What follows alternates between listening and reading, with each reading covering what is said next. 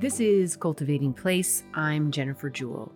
Teresa J. Speight is a Washington, D.C. based gardener, garden historian, and podcaster under the name of Cottage in the Court.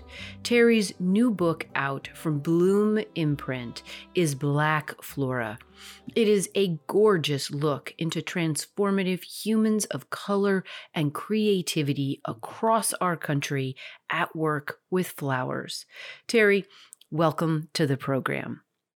Thank you. It's an honor to be here. If you were to distill down your relationship with plants or gardens or flowers in your life right now, Teri, what would that sort of resulting organizing principle or philosophy be in terms of how you relate to plants, gardens, flowers, and what they mean in your life? I am grounded in the earth. Plants, flowers, nature, it helps keep me centered. It helps keep me focused. It is my calming factor. I go there when I'm happy. I go to the garden when I'm sad. It really is my grounding force. Uh, I feel very connected to the earth um, from within. Before we get into your current career, both as Cottage in the Court and around the, the, the book, Black Flora, your first book, is it your first book or your second book? It's my first solo book, my second book that I've co authored. Well, the first okay. book I've co authored. So both of them are first. Okay, good. I would love to ask you to go back and share with us who were the people and places and plants that grew you, Teri, into a woman for whom the garden and the ground beneath it would be your uh, your grounding force. Where were you born and raised? And yeah, share from there. Well, I'm a native Washingtonian, and uh, I grew up. My my dad was a minister. My mom was a homemaker. And I grew up, you know, girls wore dresses.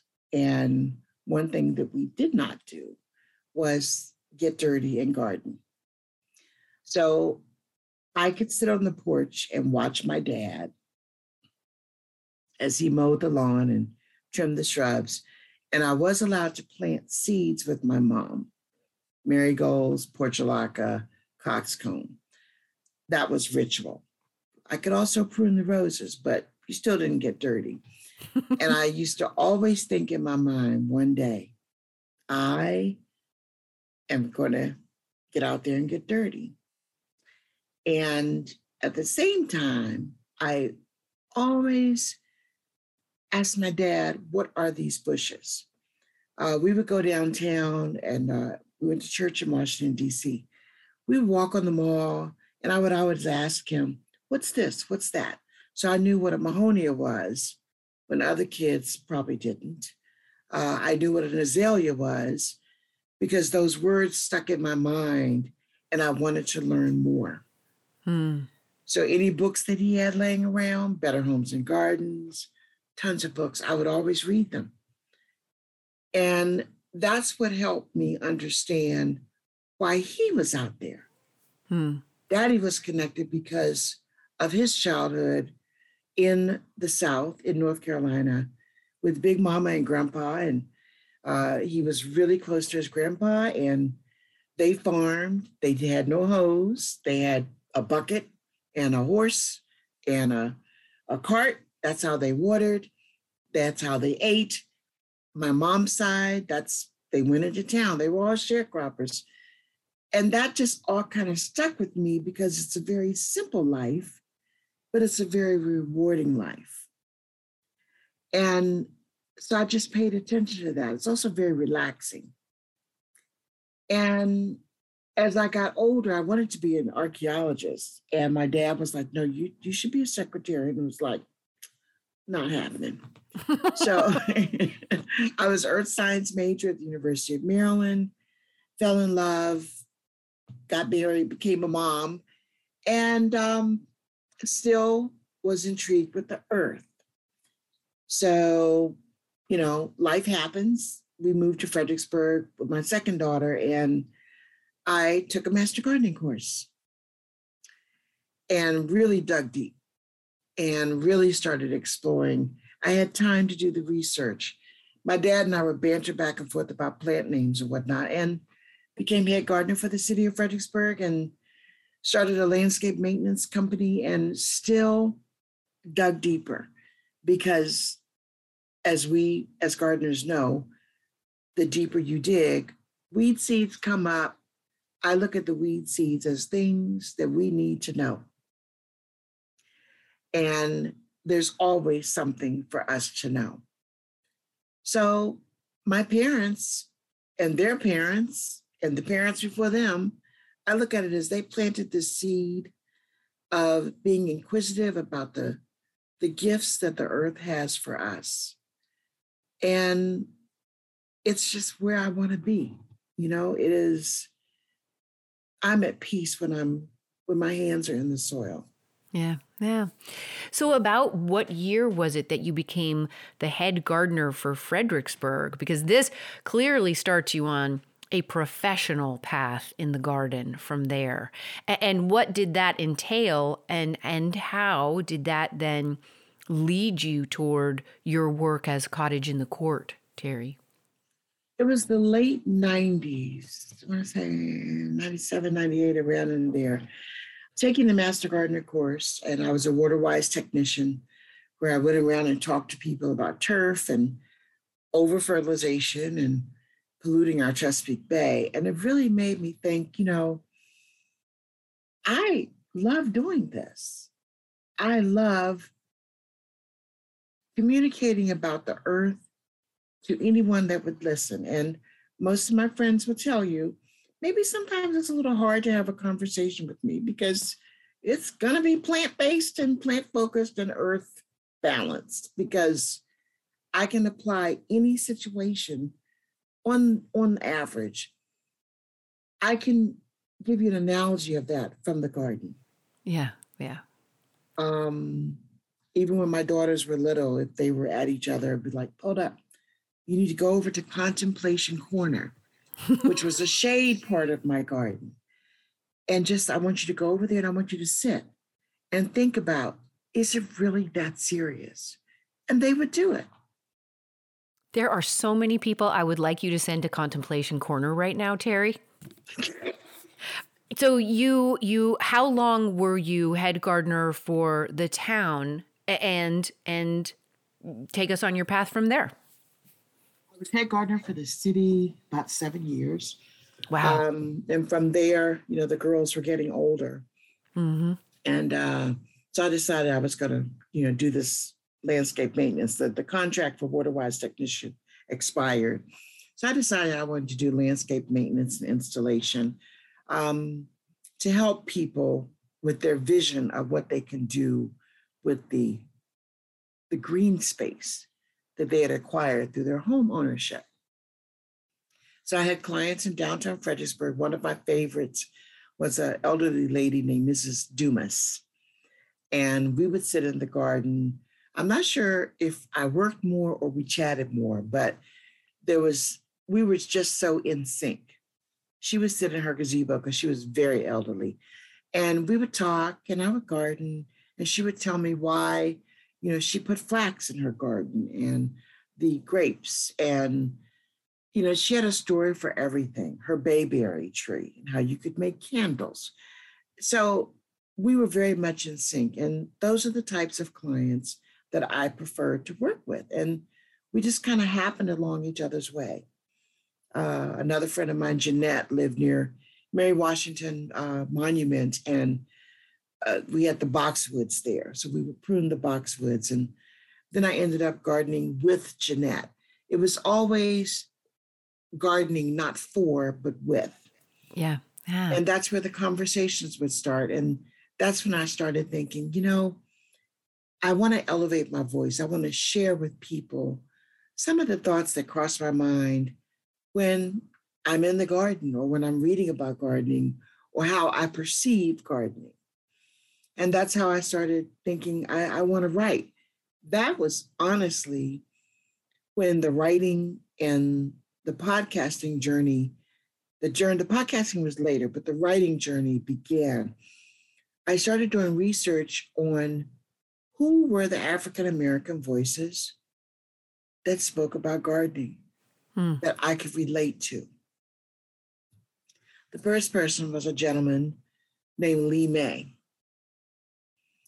And Lee May was a reporter. He wrote for the Atlanta Constitution. I could only find Lee May and Jamaica Kincaid. Yeah. Yeah. And about what year was this that you started this research, Teri? 2004. Okay. Yeah. And I'm I'm kind of reserved. I, I, I am shy. People don't believe, but I am. And I just thought, you know, I need to speak with these people. So I, I just called Lee May.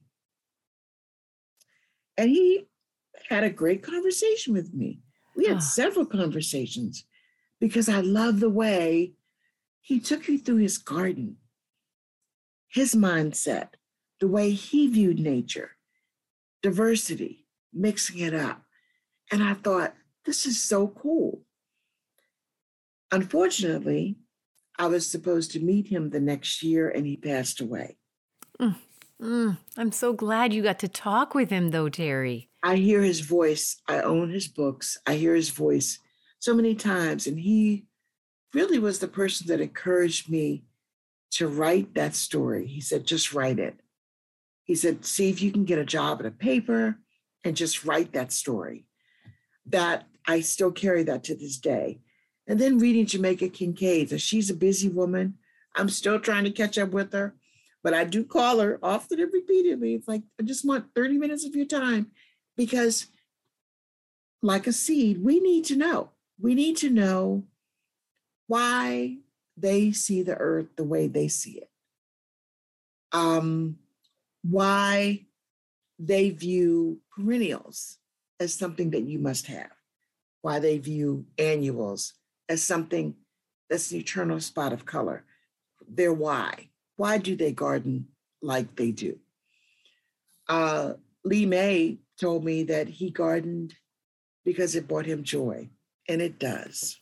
Yeah. Yeah.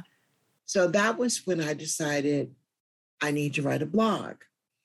I had no clue about blogging. Um, and I got into blogging, and then it was, you know, blogging for money. And I, I really, it wasn't even about the money, Jennifer. I, I wanted to write about gardening because I knew it would touch someone's soul. Um, my dad used to say, "That's your ministry," and I was like, "Yeah, exactly." Well, I just, you know, I just want to share. He goes, "Yeah, there's reason there. I'm like, okay. So I just started blogging and writing my viewpoints. And I know I sometimes see things a little different than most. Um, like the rain, we had a lot of rain in Washington yes, yesterday and snow in Loudoun County. And people were like, oh, the weather's bad. I'm like, no, no, we need this. We need a dumping of the clouds to make way for the rain that's going to feed the garden, nourish it, hydrate it, so that more things can evolve and grow. And that is how I look at it. It's a gift. So that's that's kind of how all that evolved. Mm-hmm. Uh, and I still, um, I love to write about things that people just may not know about in a voice that people may not think about, but it just might touch a nerve and encourage them to uncover a, a weed seed or a seed of acknowledgement of just how awesome this earth is.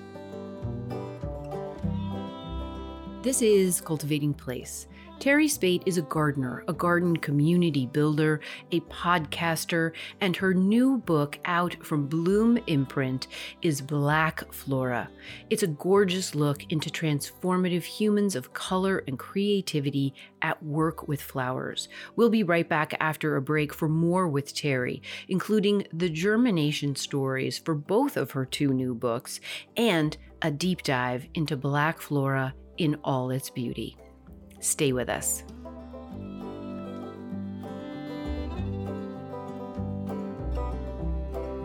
The garden, a healthy and lively garden at any rate, is built on diversity.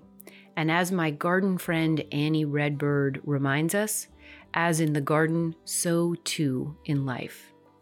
Diversity is what planet Earth and her people are built on and grow from. So be it. Happy Juneteenth, gardeners.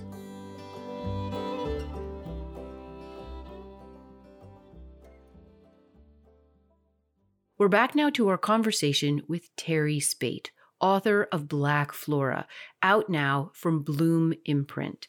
Black Flora is an in depth exploration of 24 transformative humans of color and creativity at work with flowers. As we come back, Teri shares more about her book on urban gardening with Kathy Jentz, and then we dive deep into the beauty and breathtaking range of Black Flora the original blog was Beautiful Earth because the mm. earth is beautiful. Oh, yeah. And when I bought my house um, in was I've been here 18 years now. That's scary. but I've been here 18 years and it is in a cul-de-sac and it's a little cottage. And I remember when I was looking for my house, people, the real estate agents kept showing me these mega houses. I had no interest. I lived in a mega house in Virginia and I was like, no, I just want something with more land than house. So when I saw this house with the door had a broken window, it was there were two dead trees in the back. Hmm. And I looked beyond that and I saw my cottage. And I never regret purchasing this house. It truly is the cottage in the middle of the court. I have no turf. It's all flowers and native plants and pollinator plants and seasonal bliss. Every season, there is something to capture someone's attention. I see people walking by my house a lot and looking. And I'm sure, I'm not know if they're wondering why I have no grass or what flower is that. Right, right. But either way, it's capturing their attention. And that's what I wanted to do because the earth moves so fast, the world moves so fast, and we never pause. At the cottage in the court, we're pausing here. I love it. So, take us back to, you know, two, three, maybe even four years ago when the blog and the podcast start to coalesce into you deciding you want to become involved in not one but two almost simultaneously book projects. What what brought maybe maybe quickly talk about your your other book and then we'll dive into black flora um, I'm in an urban community. And as a garden writer, I'm a member of uh, GardenComm. My co author, Kathy Jentz, and I were presented with the opportunity to do a joint project. And the title of the book was going to be The Urban Garden 101 Ways to Grow Food and Beauty in the City. And my first thought was, how are we going to do that? but we did it. Both of us. She she is closer to a metro and smaller yard. I'm in suburbia, but it's still an urban environment. Mm-hmm. And so we just came up with uh, 101 ideas. Uh, food and beauty. I let Kathy focus on beauty on food. primarily because I've been a organic farmer and food is important. However, I'm all about the beauty. I grow both, but I'm all about the beauty. So many people think I've got an urban garden, urban yard. I need to have grass. I need to have a shrub. I need to have a tree and a pot. It's so much more than that. Mm-hmm. From fragrant pathways to gardening for wildlife, so many different avenues. So we came up with that book. We worked on it jointly. And um, just prior to that, I ran into Deborah uh, Prinzing at the Philadelphia Flower Show. Yeah. And Deborah said, Hey, I want to talk to you. I have a project for you. Right. In her Deborah way. I've got a project I want to talk to you about. I'll call you in a couple of days. I'm like, okay. And when she presented it to me, honestly, I thought back to 2004 mm-hmm. when I did my research and could not find enough Black voices to talk about the garden. Yeah. Now, don't get me wrong, there's entomologists, there's scientists, but the voice of just speaking about the joy of gardening. Mm-hmm. And I told Deborah I was interested. Yeah. So, and I loved it was a perfect segue when you said, I am all about the beauty because Black Flora is all about the beauty. Um, and, and, you know, both like the, the, the title uh, really does give you this idea of what we're talking about at the same time that it gives you all of the play on those words and, and all the different things they can each mean. So you say to Deborah, I'm interested. Tell us about how the exact topic approach came about. How did you settle on the floral world versus, you know, the home gardener world or talk, walk us through that process? Well, for those that don't know, Deborah is um, founder of the Slow Flowers movement. So a lot of florists, cut flower growers, um, floral designers. And in that world, you really don't see a lot of attention being given to the African Americans, or as I like to say, the Black and Brown folk. And they're out there too. And sometimes their designs might be a little more creative or eccentric, bold, bodacious than other people. And I think Deborah saw that. So she said, you know, let's, you know, get our heads together and come up with some people that are part of the Slow Flowers movement or friends of the Slow Flowers movement. And We'll figure out who we want and, you know, we'll just wing it and see what we wanted. Now, there were some people that uh, we were working from a list pulled together. There were some people that did not want to be a part of this, probably out of fear, to be quite honest with you. Mm-hmm. And I understand that. Mm-hmm. Uh, oftentimes, when you're not at the beginning of the next best thing or big thing, you sometimes feel less than. Mm-hmm. Maybe not good enough.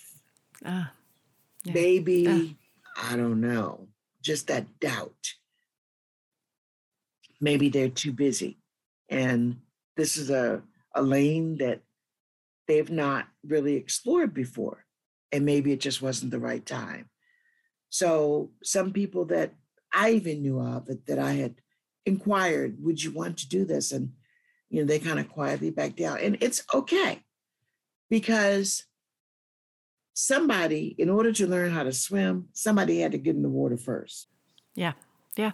So seeing seeing us in Black Flora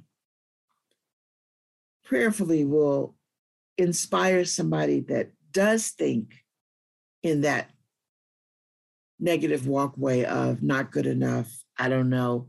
Maybe this will inspire them to say, you know what, I got this. Right. I'm ready. I can do it. Yeah. Yeah. Yeah. Yeah. There's no time like right now. And, you know, do eh, when I think about how the world, eh, like just even my own world, Teri, in this last five, six years from when I started working on the earth in her hands to everything we've been through these last two and a half years, you just, you know that our garden world has expanded in such uh, wait a second that's that's that's the wrong way to put that. Our garden world has always been that expansive but our our representation of our garden world is finally starting to match the expansiveness of what you and I know the garden world is, right? Yes. Yes. And so to see the work and the diversity of work um, and expression in all of the ways it is expressed in the book is just, ah, as I said, really exciting to me. How did you Abra Lee, who has been a guest on the program before, writes the introduction to the book, and it's beautiful. Um, and then you have this whole lovely table of contents of different individuals around the country doing different things. Uh, maybe read us through that table of contents and give us, you know, just like a distilled version of why this person seemed like a great person to include. And I'm guessing, you know, uh, uh to riff off of what you just said about there were some people that weren't quite ready for to be part of this spotlight, that there were probably also a lot of people, you couldn't fit them all in, or they didn't meet one criteria, but they still would be considered in this big tent of uh, of creativity and floristry. No, each person had their unique value. I would have to say. Yeah. Um, and as well as their reasons for delving into this world. Um, what is funny is a lot of the people looked up to one person, Mimo Davis, a seasoned woman who stepped out of one career, fell into flowers, and I want to say her mother inadvertently led her to this world of flowers. She knew absolutely nothing about flowers when she was asked to house sit her mom's plants. and it became a career. Um, the Wild Mother, oh my goodness, three amazing women, amazing and they're in Oklahoma, right? Yes. Yeah, right. Yes. Okay. They have social justice flowing through their veins. They have, in many ways, a similar upbringing with mine, uh, you know, brought up in the church. And, but yet they see the world as it is because they stepped out of one flower patch into a diverse world that they really were not aware of. You know, as adults, they are continuing to delve into and speak their mind, which is huge. Um, Ron, oh, you know, I would watch Braun, Braun Zuri Hansberg. I would watch him on Instagram. And this guy he does not like blue hydrangeas, and that's okay. I love blue hydrangeas. I grew up with them in North and South Carolina and my family home in DC. But Ron is a believer in testing the waters, reaching back, bringing the lesser known into his space, and sharing. One thing about the world of horticulture is we share because just like in the garden, seeds drop, they take root, you have more plants. Sometimes weed seeds blow in, you have to remove them, but you can compost them. So, Braun he's just he really just really caught my attention in Rock My World. And Gina, Gina is just real. Gina is just, you know, she had the corporate career, she had the government career, and she decided she wanted to do once again what brought her joy. That is amazing because she could have stayed in a safe zone in a government job and continued to do flowers and events on the side, but she decided to take the leap. And that's huge. This is Cultivating Place. Teri Speight is a gardener, a garden community builder, and a writer. She has two new books out, including one out from Bloom Imprint entitled Black Flora. It's a fantastic exploration into transformative humans of color and creativity across the U.S. at work with flowers. We'll be right back after a break with more from Teri about specific people in the book and stories that they share, the many catalysts behind their floral endeavors, and the many missions they have for this work. Stay with us.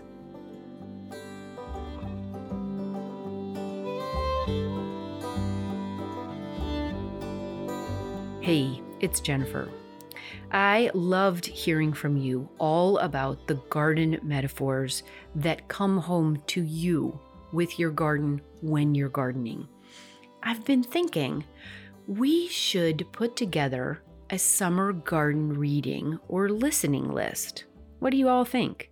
If you have favorite books or stories you think others might like on their nightstands, in their beach bags, in their hiking backpacks, or in their ears this summer, send me your favorites and I will collate the list for the summer solstice episode. Looking forward to hearing about your favorite garden reads or listens. New or old favorites, we just can't have too many, can we? Send in yours. You know how. Send me an email, cultivatingplace at gmail.com or online on Instagram at cultivating underscore place. I can't wait to hear your recommendations.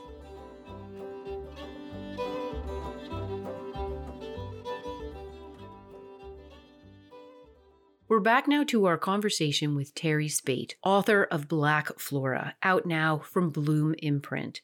Black Flora is an in depth exploration of 24 transformative humans of color and creativity working with flowers in a variety of ways, arranging them, selling them, growing them, repurposing them.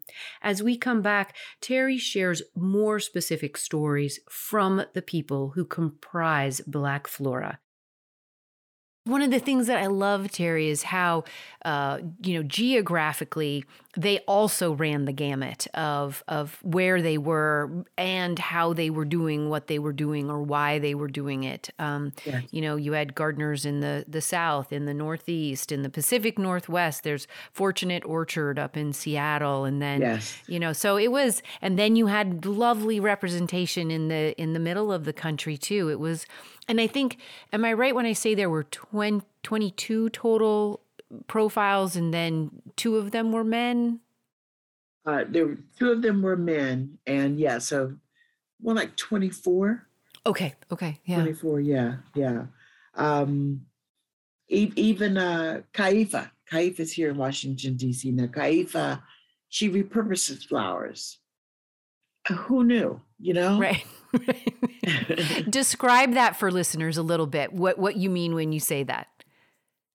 Think of those huge events that everyone goes to, and the arrangements are just gorgeous, drop dead gorgeous. They're everywhere. And when the event is over, some people might take a few, but then what? Kaifa comes in on that then what phase of the situation. She they, they donate the flowers she repurposes them to uh, people with maybe visual impairments, people with disabilities, seniors. She makes sure that she gives them to the community. And that alone is powerful. Oh, yeah. You know? Yeah. Um, the the different people. Uh, I guess one of the the main two that really captured my heart were Taj and Victoria Cotton. Talk about them. Yeah. Young couple, two kids. And Taj and Victoria knew when they were about to become married that they did not want to be a part of the corporate world. They did not want the three car garage, the mega house. They wanted to be able to have a life that was affordable, that they could raise their children, and that they could enjoy. They chose to become flower farmers. I just, every time I think about them, it's like so many of my coworkers and peers, they want that six figure job. They want that mega house and all the cars, travel. Taj and Victoria are happy with their children at their side, growing in unison with another couple that have been organic farmers for over 30 years. And Victoria made it very clear. They, both of their families own land in North Carolina. They could start out and become flower farmers on their own. But the work that has been put into the land that they're growing on to be responsible, reliable farmers, not just for flowers, but produce as well, to go to the market and engage with the public about flowers and food brings them joy. And I think everybody in Black Flora, at the end of the day, the flowers, the floral world is healing and it brings them joy as well as income. Yeah. And that's amazing. Yeah. And to see all of those different um, pathways through work, you know, through life, those different choices, those different ways of growing a good life for yourself, for your your the, your part of the planet, for your community of humans. Like they become these little blueprints for other people to look at and say, I could do it like that, or I could do it a little bit like that, or I could use that idea. And again, that expands us as gardeners and humans. Um, to think beyond the models we've been given or we have had the privilege to see up until this point. Right. Um, another woman in the book is Hannah Morgan. Hannah has an arts background and she was kind of in flux, you know, two kids, hubby, small house. And a friend wanted to know if she'd be willing to make an arrangement for a restaurant. Using that art history, art uh, background, she created a floral arrangement. Knock their socks off. That's how flowers can sometimes find you. Mm-hmm. so true. Yeah. It's like the idea was in the wind, the wind was near Hannah and it caught. And now she grows, she forages, she creates, she designs. And it was definitely not the career path that she thought about. Uh, but it found her. It found her. Yeah. And so that, you know, I, I can hear this in your voice, Teri, but you know, uh, part of me wants to just say, how much fun was it for you to interview these people that became part of the end result? I mean, I can hear Lee May's voice saying to you, you got to write that book, Teri. You got to write these stories. Um, it was powerful. It was powerful because every time I spoke to someone that I was interviewing, it was like they were telling me what I had been telling myself for many years. We can do this. We we're not a monolith. We can do more than just grow vegetables. I wrote an article when I turned a certain age called We Grow More Than Collards. And it was the very first time I really felt as though, you know what? I'm just going to say this. right. We can do more than grow vegetables. We grow flowers, we grow trees and shrubs. Um, earlier, you asked me who else inspired me. If you go to South Carolina, there is an elderly man who does topiaries. Oh, Pearl Fryar. Mr. Pearl, Mr. Pearl made, it was after Lee May had passed, and I realized, okay, when I do find other voices, I need to reach out and touch them because tomorrow's not promised. I really was looking forward to, you know, chatting with Lee May, um, either in Atlanta or DC. So when I found out about Mr. Pearl, I took my grandsons down because I wanted them to see what can be done. Mr. Pearl's first topiary came out of the back of a dumpster. He rescued a shrub. And if you look at the artistry, it is in his hands. There is something in our hands that allows us to know what to grow, how to grow it. Now, yes, there's education in the process, but how many of us in the African American community can say, oh, grandma grew some good hydrangeas. Grandma did not go to college for horticulture, okay? yeah. yeah. My great aunt Edgenora had some of the biggest sunflowers on D Street in Northwest DC. She was known for her sunflowers. She did not go to school for agriculture. It's just something they knew what to put in the soil. They knew how to create beauty, no matter what the conditions, no matter where they lived, whether it was an urban environment, country, city. That is coming through our DNA and is into the hands of the people in this book. Mm-hmm. Several of them did not grow up with flowers. They didn't grow up with yards. But look at them. Yeah.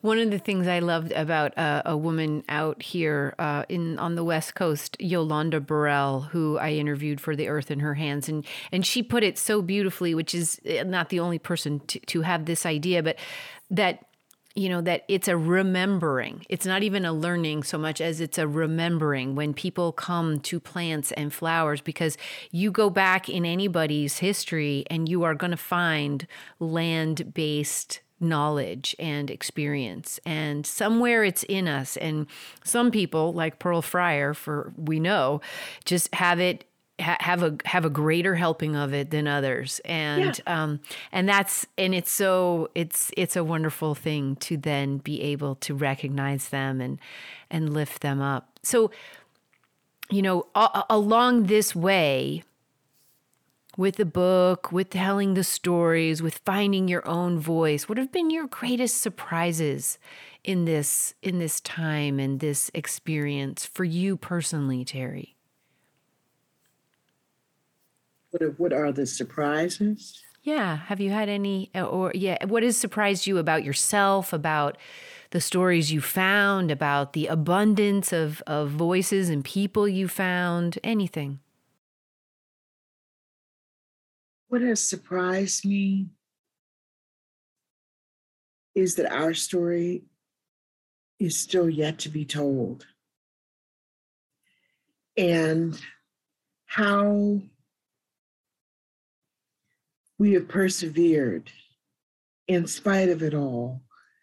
Um, each of the people in this book and more have had businesses, have gone from career to career, um, have evolved in this business to doing maybe set design like Drew Rios, in addition to flowers, um, Christian um, Vanderjagt Griffin. He's a parent. His amazing arrangements are just off the chain. The talent that we have without the celebrity of it all. And we walk in it in an honest way and we just do it. What has surprised me is our story has never been really told.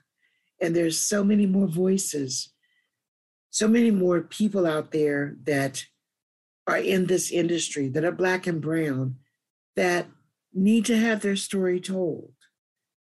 So we need to start elevating our voice and share it without any shame. To be perfectly honest, Jennifer, um, when I think about this book, and I think about all the books, I have bookcases of books. Mm-hmm. And a handful are written by African Americans.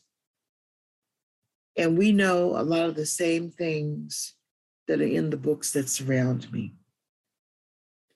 The surprise is um, why so long? And I'm glad that I was chosen to work with Deborah to get this story out there. Beautiful. And and yeah. And now and now it's starting and and it's loud and it's clear and it's colorful and it's bold and to see all of the voices of the people that you have shared forward and to um, hope and help with getting their voices to amplify the next set of 25 and the next set of 25 and you know to encourage those among them like abra uh, lee to um, when their books come out, we will we will be there to read them and share them. Yeah.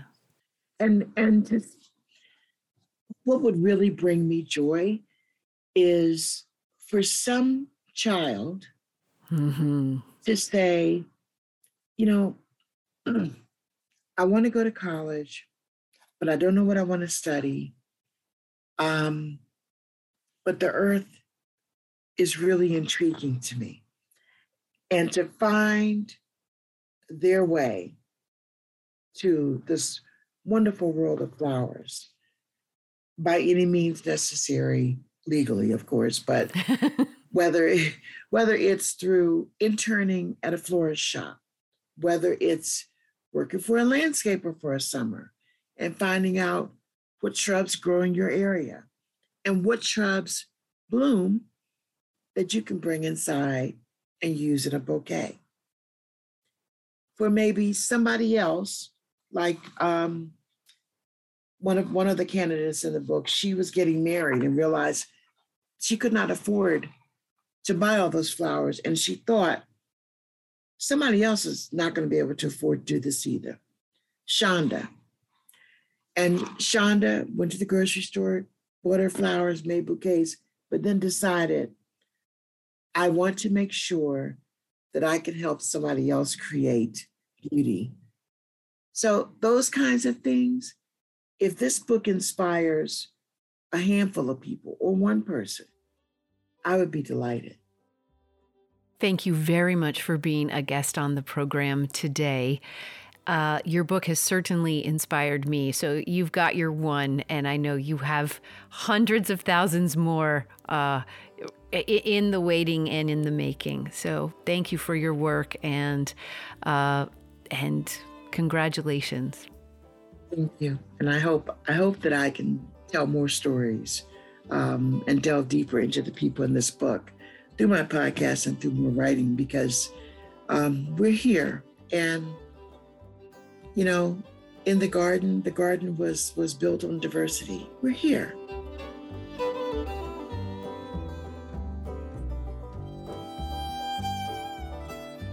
Teri Speight is a Washington, D.C. based gardener, garden historian, community builder, and podcaster under the name of Cottage in the Court.